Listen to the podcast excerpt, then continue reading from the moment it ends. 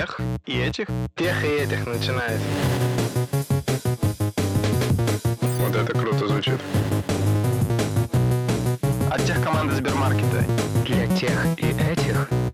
Всем привет! Вы слушаете подкаст для тех и этих от тех команды Сбермаркета и студии Терминвокс. В этом подкасте четыре ведущих. Мы все работаем в тех команде Сбермаркета. В студии прямо сейчас, прямо здесь мы обсуждаем, как устроена крупнейшая эти компании изнутри, как они стали настоящими гигантами, какие ошибки они совершают, как они учатся и главное, главное, чему можем мы у них научиться. И сегодня мы представимся, как будто бы все мы кто, Никита? На корабле. Как будто бы мы все как на будто корабле. бы все мы команда корабля Мы команда или корабля. часть команды, часть корабля. Никита, это была твоя идея, давай, наверное, ты начнешь. Да, потому что я себе придумал, поэтому моя идея. Я, очевидно, квартирмейстер. Короче, хочешь парусину новую? Квартирмейстер. Хочешь пушку зарядить? Если по-рабоче-крестьянски, это завхоз. Никит завхоз. Так это, ему худи сделаем. За контент. А кто корабля. ты? А кто? Какая часть команды нашего прекрасного корабля ты, Та, Слава? которая доставляет. Турман, я думаю. А, Штурман, штурман, конечно, штурман. А может быть, гребец на галерах, кстати? Да, ну, Когда пару весло. Один причем. Семен. Да, да я не знаю, я мачта. Нет, я думаю, ты не Нет, мачта, он ты- не мачта. Это как эта штука называется, когда девушка такая в... А, Называется гальюн вроде бы. Окей, Семен, мы с тобой разобрались. Опасный ты человек. И я, если брать, что такое ПАС в плане кораблестроения и кораблевождения и кораблеплавания, ПАС — это, наверное, ПАС — это платформа за сервис. Это те парни, которые корабль построили, которые разработали чертеж, которые обеспечили живучесть кораблю, чтобы он не потонул. Чаще всего у нас это даже получается. Олег, прекрасно, извини, я перехвачу у тебя немного микрофон. Хочу начать с новости, дорогие слушатели. Вообще, мы делаем себе фирменный прикид. Ты забыл уточнить, что это прикид для нас, он кастомный, и такого второго больше нигде нет. Да, прикид реально кастомный, то есть прям вообще максимально прокачаны будете нашим подкастом. Мы разыгрываем, на самом деле, два, поэтому шесть штук. Четыре ведущих и, соответственно, два для наших дорогих слушателей. Итак, что же вам нужно будет сделать, чтобы выиграть эти два прекрасных прикида и в них же слушать второй сезон? Во-первых, мы рекомендуем вам сходить на Apple подкасты, подписаться на нас, поставить оценку, в псевдониме обязательно указать свой ник в Телеграме и напишите ответ на три вопроса, которые мы сейчас озвучим. Если вы не пользуетесь айфоном, то в целом для всех других любителей других гаджетов вы можете зайти в телеграм-канал Сбермаркет Тех и в специальном закрепленном посте в комментарии ответить на те же самые вопросы. А можете сделать и тут, и там, и ваши шансы на выигрыш повысятся в два, Два раза. раза. в два Практически лотерея, раза. да. Неплохо. Итого, три вопроса. Первое. Какую книгу постоянно советует в наших выпусках Олег? Второе. За что каждый из ведущих отвечает в Сбермаркете? И последнее, один инсайт, один вывод, который вы для себя извлекли из наших выпусков, что вам больше всего запомнилось, или что такое самое клевое вы решили применить на практике. А если вы это применили еще расскажете про результат, это будет просто пушка-бомба. Но считать результат мы будем только по первым двум ответам. Третий ответ, он такой скорее творческий. Им просто очень интересно реально знать, что вы для себя извлекли из э, наших подкастов, из того, что мы тут постоянно говорим. Только не книга, которую больше всего любит Олег, а книга, которую больше всего рекомендует Олег. Что любит Олег Дау Тойота. Но я ее пока не да, рекомендовал. окей, победителя мы выберем на каждой из площадок, то есть на основании комментариев в Телеграме, на основании комментариев в Apple подкасте спустя две недели после этого выпуска, который вы сейчас слушаете, то есть где-то 28 сентября. Результаты объявим в Телеге, в канале. Все подробности будут в описании выпуска в Сбермаркет Тех. И, ребят, у нас есть к вам большая очень просьба. Мы делаем продукт для вас, в первую очередь, для наших слушателей, и без вашей обратной связи мы не сможем дальше улучшаться и сделать второй сезон еще круче, выше, сильнее и интереснее, нежели чем первый. Нам очень хочется это сделать, потому что, ребята помнят, мы поставили себе окры взлететь в топ IT-подкаста. А без вашего участия в вопросах второго сезона может и не быть. Да, вообще-то говоря, действительно. Поэтому мы очень на вас надеемся. Итого, мы распространим опрос, ссылочка будет в описании. Большая просьба от нас Любовь. всех. Э, Каждый скажите, пожалуйста. Пожалуйста. Пожалуйста. Пожалуйста. Пожалуйста. Пожалуйста. Пожалуйста, пройдите его, расскажите нам ваши мысли. Нам будет очень интересно их узнать, и мы максимально постараемся их учесть в подготовке и записи следующего сезона. Итак, господа, джентльмены, у меня сегодня для вас очень интересная тема. Вот у меня вопрос. У меня неоднократно было такое, что я кому-то объясняю, там, как построить процессы. На примере порой заводов моей любимой Toyota. Ну вот, люблю эту А Ты компанию. просто повернулся на эти Не могу Тойоты, остановиться. Ты просто другого ничего не видел. Все так. Так вот, я иногда натыкаюсь на такое возражение, что вот это заводы, это все там инженерка. У нас в программировании искусство, программирование — это творческая профессия. Все ваши стандартизации, процессы, практики не работают вообще никак. Было такое у кого-то? Конечно, постоянно, постоянно с этим сталкиваемся. Мне кажется, что чем ну, дальше мы движемся, тем меньше такого возникает, и все больше и больше все занимаются каким-то плюс-минус стандартными вещами. Просто если, наверное, лет 10-20 назад программирование это было что-то из э, разряда магии, то теперь большая часть подходов, она плюс-минус, понятно, стандартизирована, и порог входа, он очень сильно снижается, но при этом у нас все равно появляется кастовость. Грубо говоря, есть программисты, которые шарят в- глубоко в технологиях, в каких-то инструментах и так далее, а есть ребята, которые просто применяют эти инструменты. И вот в какой-то момент это разделяется, и вот ребята, которые применяют эти инструменты, кажется, что это как конструктор Лего, и там как бы творчество больше того, как оптимизировать там бизнес-процессы. А вот с точки зрения того, как внутри работают библиотеки и все остальное, здесь, э, наверное, много, ну, не магии, конечно, но вот такого творчества. Окей. Ну, я вот тут разделил. про то же. На мой взгляд, скорее разработка вот такая, она скорее сейчас в немалой степени своей это ремесло, но творчество, безусловно, с определенного уровня просто необходимо, потому что ты какие-то задачи более-менее нестандартные или в нестандартных ситуациях не решишь с помощью стандартного подхода. У меня была такая же проблема долгое время. Типа, как руководить вот творческими людьми, пользуясь инженерными подходами. И, короче, встретилась мне книга, называется она «Корпорация гениев». И она про компанию Pixar и про ее процессы. И тогда я типа потер руки. Ага, вот оно. Pixar — это компания... Что значит такое Pixar? Я думаю, мультики, все знают. мультики, мультики, мультики. прекрасную мультипликацию они делают. И история началась в 70-х годах. Да, вот настолько давно, да. В 70-х годах прошлого столетия Эд Кэтмелл окончил универ и пошел искать себе работу. Его, вот то, что называется по-английски passion, а по-нашему страсть, была 3D-графика, которая в 70-е была развита вообще никак.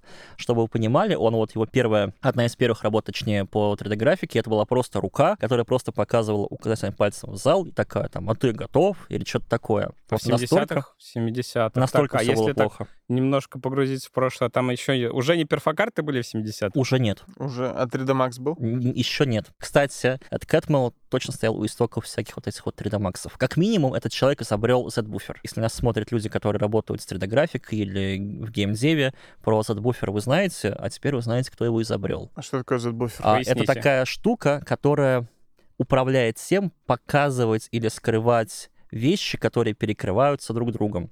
То есть вот у вас есть ось X, ось Y, и как будто бы глубина в виде Z. Ну, наверное, можно так сказать. Ну, именно вот управление перекрытием, что ты вот видишь объект А частично, потому что он загорожен объектом Б. А, прикольно вообще. А в любом случае, это как, э, если немножко деталей, как он эту графику сделал впервые? С помощью чего вообще? Все изобретая на коленке. То есть вот до него буквально ничего не было. Он еще тогда, еще до того, как он вышел из универа, закончил в 74 году, он а, проходил то ли практику, то ли работу. Из книги непонятно. В ARPA. ARPA — это айтишная фигня в США Для- при Минобороне, Да, да, при да. Минобороны, которая много всего А, это интернет придумали. Да, да, который придумал прослушивает интернет. всё. На этот четырехминутный фильм он потратил что-то 60 тысяч минут, что ли. Нормально. Это вам не в контру играть. Вообще ни разу. Но у него дальше была непростая история. Он пошел работать в другую компанию, в которой пытался заниматься 3D-графикой. И потом вот этот вот стартап внутри этой компании выкупила кто? Lucasfilms. Парни, которые сделали «Звездные войны». Для Lucasfilms Эд начал клепать 3D-графику, ну, в целом графику, да, для фильмов, потому что стало понятно, что графика в современных фильмах — это важно. И да, этот человек стоял у истоков еще и 3D-графики в современных фильмах. Обалдеть. Ничего себе. И уже оттуда его купил, кто бы вы думали, Стив, наше все, Билл Гейтс. Джобс. А при этом Стив Джобс покупал а, Pixar. Кстати, интересная история. Почему они выбрали название именно Pixar? Pixar Пиксель. половина ответа. Pixar Ар, арт. нет, радар. В общем, радар. Они вот сделали этот компьютер, грубо говоря, станок, как хотите его называйте, для создания 3D-графики в фильмах. Его назвали Pixar. Первая часть названия — это Pixar. то есть штука, которая производит пиксели. А вторая часть — радар, просто потому, что им показалось, что это очень высокотехнологическое слово. И, типа, давайте вот сделаем радар. И получился Pixar. И когда я купил Стив Джобс, они назвали свою компанию по своему главному продукту — Pixar. И нужно сказать, что они продали в районе 300 единиц вот этого вот Pixar, этого аппарата для внедрения графики в фильмы, и дела у компании шли откровенно не очень. Слишком нишевый был. Да, настолько не очень, что Стив Джобс пришел к ней в офис, подошел к Эду и сказал, что Слушай, я, я, я тут подумал. В общем, такая тема есть. Зарплату вы больше не получаете. Это такой в смысле не получаем. А нам на что жить-то надо? Стив Джобс. Ну, вот вы мне прибыли не приносите не приносите. Я вам зарплату не плачу. Все по-честному. В книге, описывая эту историю, Эд все еще относится к э, Джобсу с глубочайшим, я не знаю, почтением. Просто вот Джобс был таким человеком рисковатым. Конечно, Эд отговорил Джобса. Зарплату всем оставили.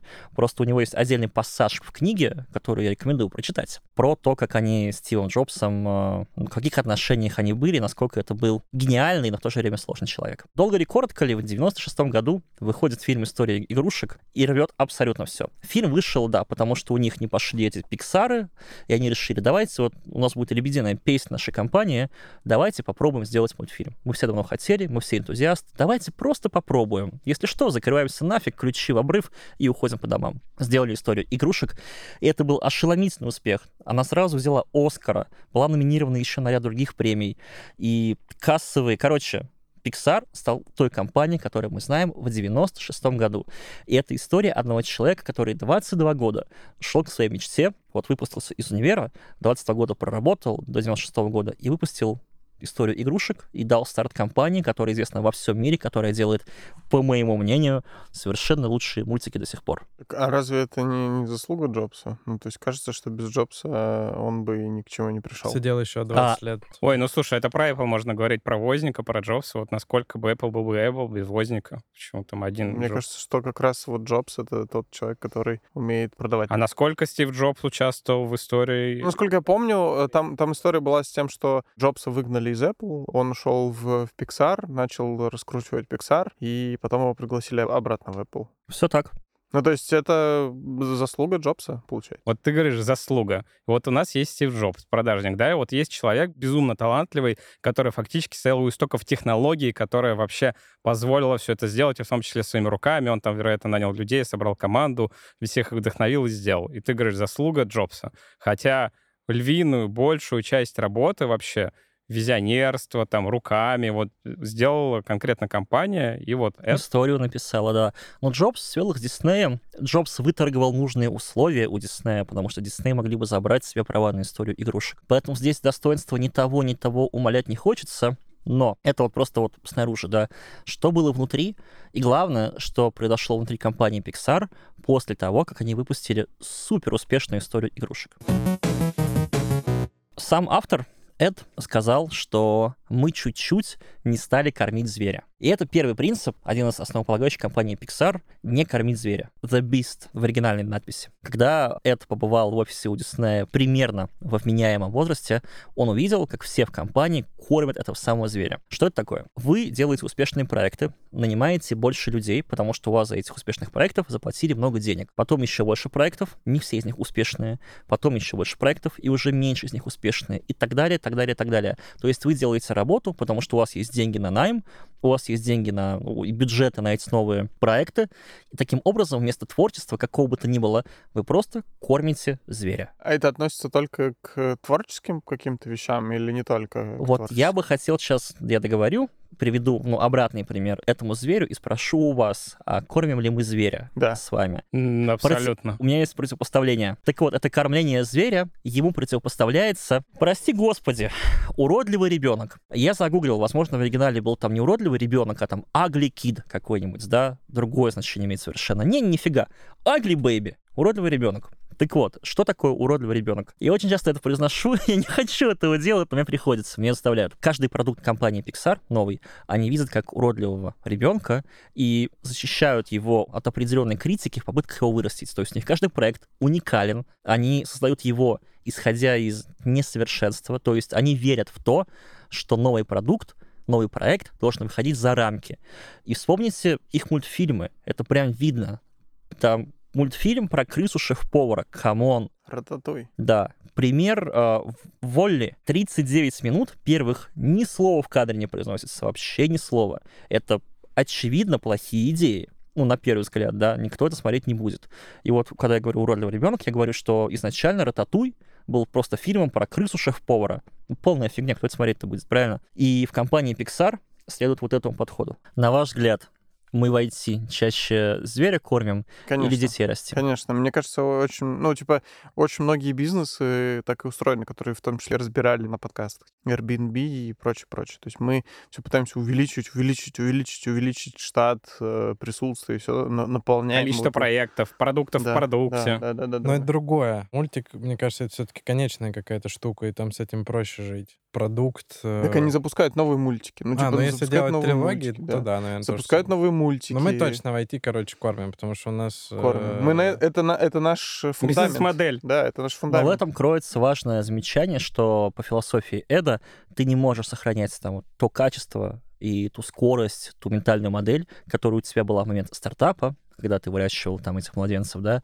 а когда ты начинаешь кормить зверя, ты теряешь все это. Я вообще, мне кажется, не очень понимаю тему, что тот же Uber считается до сих пор стартапом. Лично для меня, типа, стартап — это 10 человек, которые сидят там в комнатке, лампово что-то делают. Вас как больше 100 становится, то там от стартапа, если честно, типа, только название Да. остается. Мгм. У вас появляются какие-то инженерные процессы, у вас появляются регламенты и все такое, и вот как раз на этом стартап А в заканчивается. сколько людей? 1100 в Ну, таком формате. кажется, Pixar 1200. точно не стартап, но философия. Очень хочу сейчас сфокусироваться на том, что зачастую внутри компаний бывают маленькие стартапы, которые могут позволить себе не кормить зверя, а вот растить маленькие продукты свои. PAS, кстати, стал вот таким стартапом в свое время. Потому что нам сказали, делать что хотите, главное, вот дайте нам вот то, вот то, вот то до 1 апреля. Мы такие, yes, сэр, и пошли в бой. К чему я все это? Дорогие наши слушатели, если вдруг у вас такая возможность есть, мы сейчас расскажем вам и обсудим, как это можно завести в рамках вашей компании, вашего небольшого стартапа внутри большой компании. И начать предлагаю с коммуникации нашего любимого. Когда он понимал людей уже в Pixar, это понимал людей для Pixar много, он заметил, что какая-то фигня творится. Они сильно замедлились. Он пошел и начал смотреть. Причем там это отдельно указано, что он воспользовался принципом компании Toyota и пошел разбирать проблему на месте.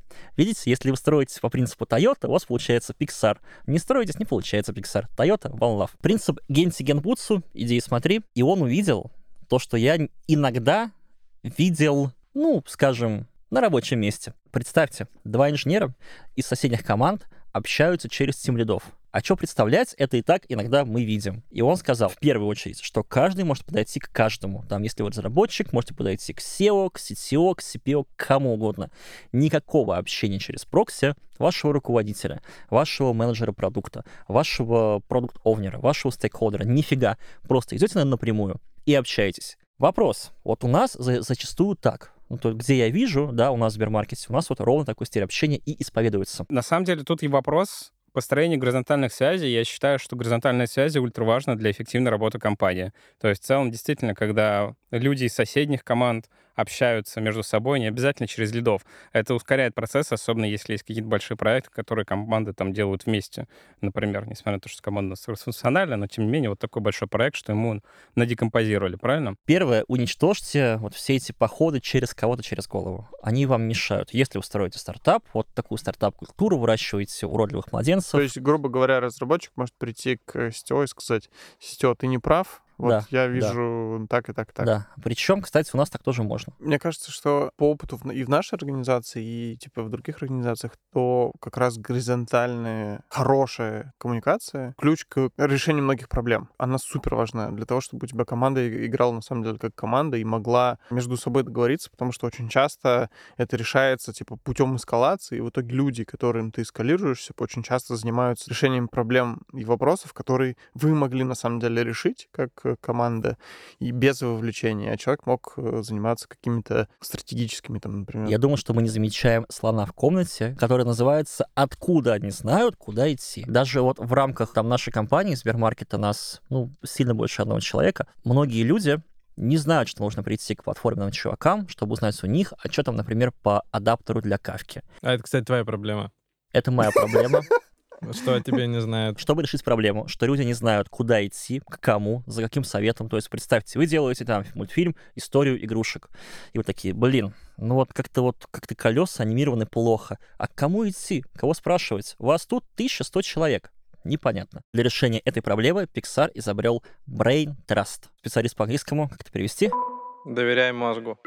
Brain Разве? Trust. Не, мне Brain кажется, тут Trust. Brain Trust, тут в смысле Trust как организация и Brain как мозг, значит, Доверие. это Доверяй мозгу. Хотя про Trust как организацию я, Я думал, и не подумал. типа, да, да. типа как форма а, организации Trust. Поэтому Brain Trust э, я бы перевел как акционерное общество мозгов. АО, ОАО. Ну, типа организация мозгов. По-русски звучит ужасающе. Представьте, вы делаете мультфильм, те же самые тачки. И раз в три месяца вы приходите на такой закрытый показ, где участвуют не то чтобы избранные какие-то люди, Демо. но демо, но для ограниченного круга лиц с очень высоким уровнем экспертизы. О, мне кажется, нам надо так демо изменить, чтобы приходили только люди с высоким уровнем экспертизы. Которые разбираются, как Тогда мы никого не наймем. как делать, вот именно как делать. Туда не приходят маркетологи, туда не приходят продаваны, специалисты по общественному мнению, только там аниматоры, сторителлеры. Это первый критерий, что там только люди, которые в компании пользуются заслуженным авторитетом, Так- уважением так это и так, нет? Мне кажется, нет Вспомни компаний. наш архитектурный комитет. Я видел много попыток построить такие кружки по интересам, и зачастую туда приходили люди, облеченные властью, но не уважением и не экспертизой, а это вообще не одно и то же. Скажем, инженерик-менеджеру, то есть вот тимряду тимрядов, а вообще нечего там делать. Ты руководитель, иди руководи. Здесь история про людей, которые работают руками и знают, как это хорошо делать. И поэтому прямо сейчас мы переделаем наш архитектурный комитет. Это такой орган управления архи- архитектурой компании нашей, ну, нас, как Сбермаркета. Мы переделываем по принципу Brain Trust. И если вам интересно, как это происходит вообще, напишите нам в комментарии или напишите кому-то из нас лично. Контакты у вас, наверное, есть. С архитектурным комитетом все понятно, это достаточно простой пример. Но если мы смотрим на продукт, который мы делаем, да, и вот на самом деле мультфильм, который они делают, это некоторый продукт, и ты говоришь, что вот на э, ежеквартальное демо и того, что в итоге получилось, не приходят люди, какие-то внешние там заказчики на Не месте приходят. Вообще. Ну, то Вообще. есть Там есть просто группа фанатиков, которая собралась делать мультфильм. И они такие, блин, мультфильм про робота грустненького, который копается в мусоре. Вот такая тема. Запускайте продакшн. Ну, тут вопрос тогда, наверное, такой. Почему? Но ведь сделать крутой э, продукт, который выстрелит на рынке, это очень сложная задача, на самом-то деле. Я рассказываю, как они ее решают. Вот именно бренд Rust — это тот орган, который позволяет делать Pixar Pixar. Остальное, на самом деле, вторично. Первая часть бренд Rust — это собрать людей, обреченных не властью, но авторитетом. Вторая часть — не давать им никакого директивного административного управления. То есть, вот представь, Никита, ты сидишь там, и ты один из людей, обреченных авторитетом. И ты говоришь, вот крыса должна ходить на четырех ногах, а она у вас на двух. Переделывайте. Тебе говорят, сорян, не будем. Ну, типа, мы услышали тебя, твой фидбэк для нас очень важен и так далее, но делать мы так не будем. Этот орган, в первую очередь, рекомендательный. И это вторая важная часть бренд Trust, которая, к сожалению, далеко не везде встречается. И я видел много попыток создать такие органы совещательного характера, архитектурные комитеты, там, кружки по лучшей практике написания кода и так далее, так далее, так далее. Это всегда какие-то люди, которые там, мы тут менеджеры, мы тут главные, а во-вторых, они говорят, что и как кому делать что вызывает зачастую отторжение. Это орган нерекомендательный. С другой стороны, если у тебя чисто рекомендательный орган, у тебя все разъезжается, потому что сплошные рекомендации, никто им не следует, и все делают, что хотят. Да. И в итоге да. у тебя получается там 33 платформы в одной компании. Здесь есть важное. Если у вас будет получаться откровенная фигня, есть шанс, что ваш проект Позволят. как бы чуть-чуть перекроют, да. Pixar не стремается закрывать фильмы. Вообще, туда уже могли быть вложены миллионы долларов, они такие, окей, эта история не пошла. Вот хороший пример, чтобы вы понимали, что такое Pixar вообще, и как можно работать и управлять коллективом творческих людей. Представьте, вот вы начальник, да, к вам приходит человек, который пилит историю игрушек 2. Вы смотрите на их продукт, понимаете, что что-то вообще никак. Там уже третья итерация бренд Раста, они не вывозят, и это объективно видно. Вы не увольняете их, ничего не происходит. Вы просто берете другого чувака, который уже проверен временем, боец, берете его, говорите там, я не знаю, Роберт, иди посмотри, давай ты с ним будешь теперь работать, а тебе нужно это все выправить, чтобы это полетело. Роберт говорит, окей, И Роберт приходит к вам через месяц и говорит, слушайте, я примерно понял, как это изменить, но теперь я придумал новый мультфильм и хочу сделать его. И так в Пиксаре появился фильм Inside Out, он же «Головоломка». То есть Роберта просто перевели делать другой фильм, а историю игрушек продолжили спасать другими руками. Вот настолько там свобода, творчество, искусство, что тебя могут поставить фактически кризис-менеджером. Ты приходишь туда и говоришь, я думаю, окей, но давайте я сделаю другой фильм вместо этого. И идешь делаешь. Это Pixar. К чему я все это говорю? Сколько раз кто-то из нас принимал подобные предложения от своих подчиненных? Вот я вот настолько разворачивать корабль по просьбе предложения подчиненного, пока ни разу, честно. Да у нас вообще, на самом деле, в тех компаниях, в которых я работал, динамика вообще другая.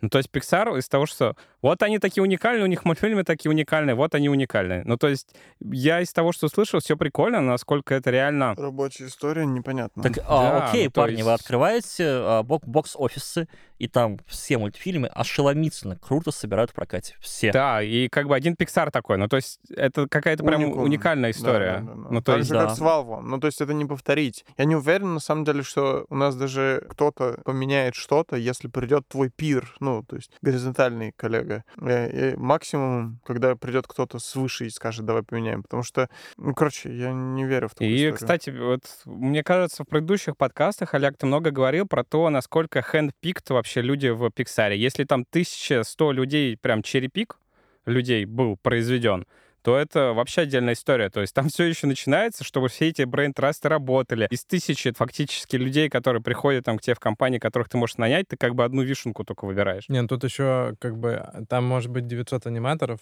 а, например, 100 человек, которые там горизонтально общаются и что-то какое-то решение могут принять, чтобы, не знаю, мультик перекрасить. Все весь. так. И мы сейчас не рассказываем там вам, как построить компанию по принципу Pixar. Мы говорим, что если у вас есть похожие задачи или такие же потребности, вот как бы набор инструментов, которые могут А сработать. какие задачи? Еще раз. Вы делаете что-то неизвестное, то есть до этого никто еще так не делал. То есть вы не повторяете. Если вы Алиэкспресс, то как бы сорян, это не для вас. Вы делаете новый продукт. Первое. Второе, вы можете себе позволить нанимать медленно. И более того, вы можете себе позволить отказываться от найма. Что я имею в виду? В Пиксаре, в самой сути Пиксара лежит принцип fail fast. То есть лучше провалиться и провалиться как можно быстрее.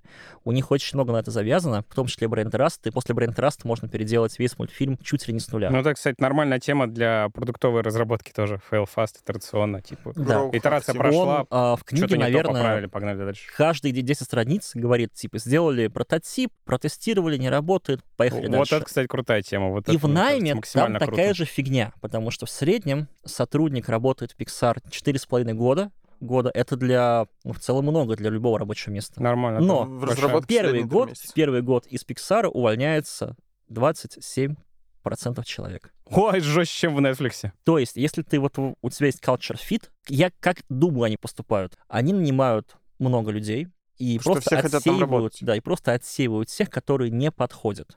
И это нормально. То есть это и есть fail fast, но уже в HR-индустрии.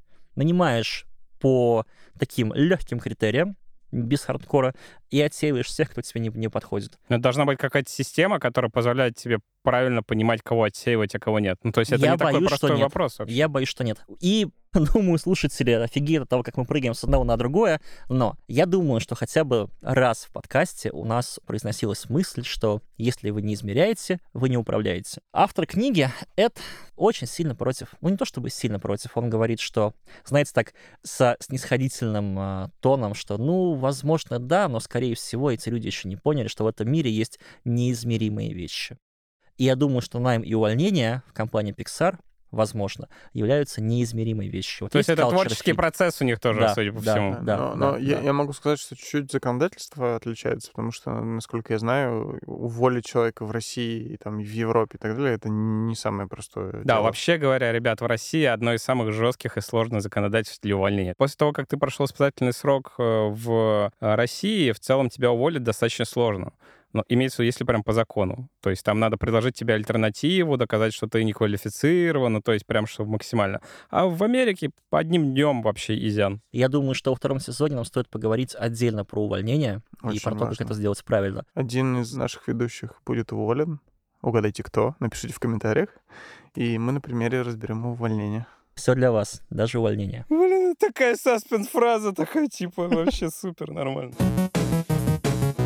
Меня напрягают слова Эда, что типа не надо ничего мерить, с учетом, что их почти закрыли. Да. Я думал, что вы за это зацепитесь, парни, а вы Да потому мимо. что, типа, такой 22 года что-то делали, пока, и, как я понял, не пришел Джобс и не сказал, что либо все, либо сейчас взлетит.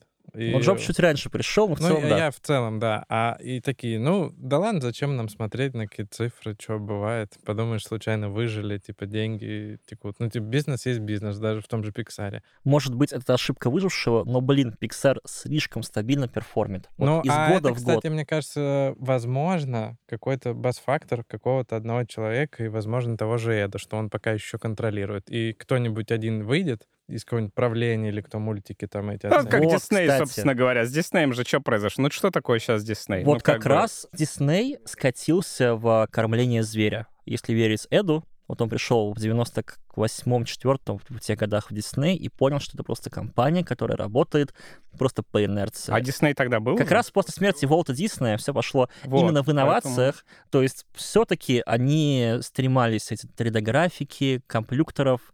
Они вот от руки рисуем, классная тема. А там нет, кстати, такой штуки, что нанимают проект на людей, на то, чтобы там Нет. мультик дофиналить? Нет, нет, Нет? У них вот сильно валовская история, когда Мгм. там команды под проект и так далее. И они пытаются привить культуру каждому человеку. И вот про это интересно поговорить. В разрезе бренд-траста. Смотрите, мы наняли, допустим, да, мы с вами наняли человека, который офигенно знает Кассандру. Допустим. Она симпатична? Кассандра? Что это? Кто это? Кассандра нас прям- Буллок.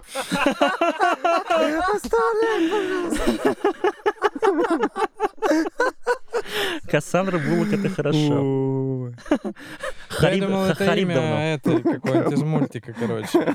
Что-то я думал, просмотрел. Так вот, представьте, мы наняли человека, который знает Postgres хорошо, прям лучше всех нас. Включаете его в комитет, Brain Trust, да, и он там шарит свою экспертизу на всю компанию. Вы не замыкаетесь в рамках одной команды.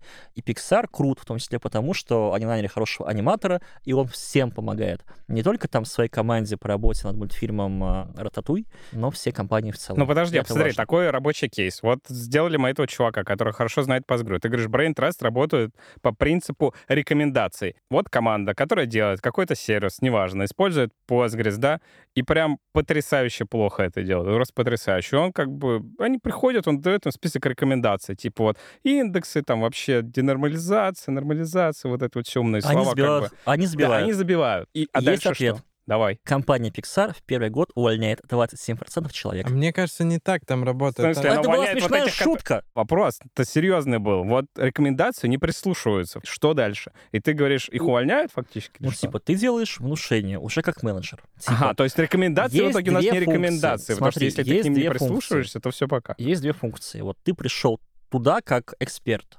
Ты свое экспертное мнение сказал.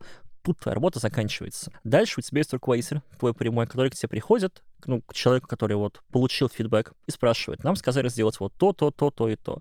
Почему мы это делать не будем? И ты либо объясняешь, почему это вот- конкретно сейчас плохо, потому что у тебя твоя шкура как бы в игре, ты ей, э, а, а, рискуешь. Либо ты не можешь этого объяснить, потому что ты просто уперся рогом и не хочешь ничего менять. И ты уходишь из компании, да. Не, ну ты объясняешь, допустим, тот же пример.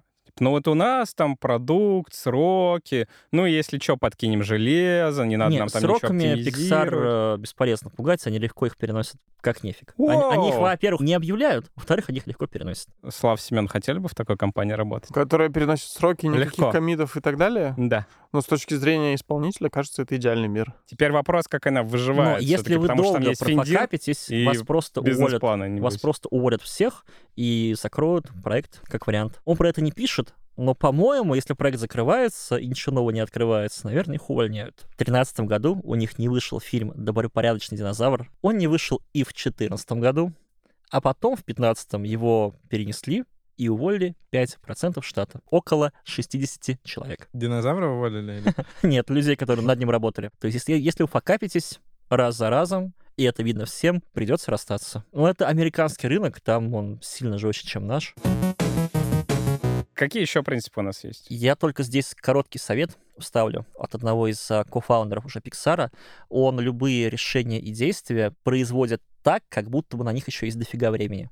Вот у меня это часто бывает, что я боюсь чего-то не успеть. Там, я боюсь не запилить эпик для команды продуктовый, да, до начала следующей недели. Я боюсь не успеть завести океары. У меня что не хватит времени на все это. Его совет просто думайте, что у вас времени достаточно. Прокапите сроки, ну, тогда и будете разбираться. Что, что это такое вообще? Это не работает.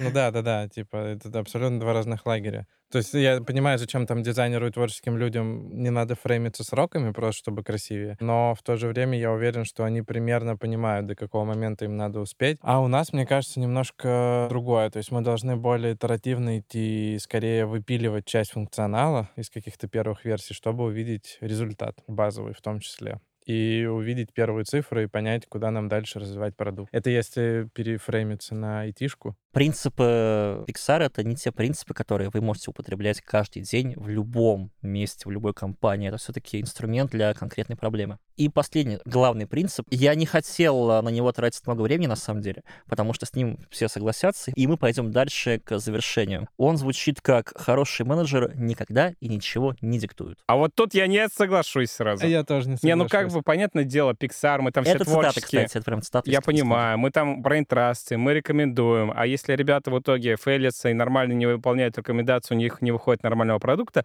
мы их увольняем. Ну, то есть там в любом случае есть каста, там в любом случае есть люди, которые принимают решения, там в любом случае есть директивный подход. Ну, то есть, типа, например, банальный случай такой, увольнение. Ты человеку говоришь, ты, типа, вообще зафейлился, я тебя увольняю. Ну, или да шанс даешь, ну, неважно. Но это директивный стиль. Понятно, увольнение может быть и по совместно. То есть вы понимаете, что вот не срослось, Из Олега он говорил про кризис-менеджера. Кри- Задача кризис-менеджера — это как раз не по каждому подходить и фасилитировать его, а принимать конкретные решения, брать на себя ответственность. Да, но тут точно можно сказать, что, безусловно, вот это все надо воспринимать под флером как раз э, творчества и насколько именно творчество — это один из там столпов и вообще самая главная фишка вообще Пиксара, почему он, наверное, все еще живет уникальный, почему его продукты такие прикольные. И в итоге все эти принципы, которые мы разобрали, кажется, помогают им фреймиться и вот реально быть творческими, и ослабляют какие-то грани, сроки и тому подобное. И, конечно же, директивный подход от менеджеров — он на другой крайне творчества вообще. Максимально директивный пример, когда ты просто говоришь людям, делаем так и так, а не так и это, куда в итоге как бы люди ни с каким своим решением к тебе не придут никогда, потому что не знают, что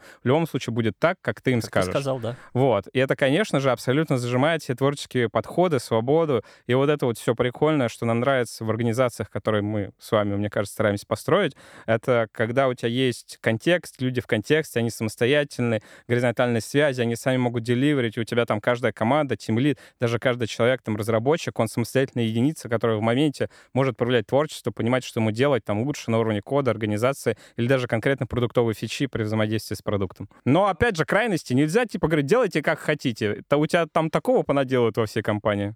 Ты прав. И вот здесь, уже в завершение, смотрите, мы не так давно говорили про Алиэкспресс, про который говорил я. И вот это авторитарный, патерналистский режим управления, который не приводит к появлению никаких новых вещей. Когда мы говорили про Алиэкспресс, помните, да, что Мгм. чаще это Алибабу, копирование да. чего-то уже существующего про Али- Алибабу. Авторитарные процессы дают вот такой итог, что у вас получается Алибаба очень крупная, хорошая, успешная компания. Pixar с принципами зачастую противоположными Алибабе получается вот такая компания. И к чему я все это? Это, я думаю, хорошая мысль под десятую серию, под конец этого сезона. Выбирайте любые принципы. Главное, чтобы не подходили к вашему конкретному примеру, к вашей задаче и к вашему желаемому результату. Если вы соедините в, голове, чего вы хотите и как вы это достигнете, то вы построите либо Алибабу, либо Pixar, и там, и там неплохо. Ну, скорее вообще, наверное, если вы хотите быть успешными, вы построите не то, ни другое, а что-то третье и свое. Это был подкаст для тех и этих от тех команды Сбермаркета и студии Терминвокс. Не забывайте про опрос и наш конкурс. Всю информацию вы найдете под этим выпуском. Сегодня, как и всегда, в этой студии были Олег Федоткин. Семен Мацепура. Слава Артемьев. и Никита Илагин. Вместе с нами этот подкаст сделали звукорежиссер Александр Павлов, продюсер Глеб Фадеев и дизайнер Елизавета Семенова. Слушайте подкаст на всех удобных вам площадках. Это SoundStream, Apple Podcast, Google Подкасты, CastBox, Яндекс.Музыка, а также подписывайтесь на соцсети Сбермаркет Тех. Ссылки вы найдете в описании выпуска. Всем пока. Всем пока! Пока-пока! Пока! До следующего сезона.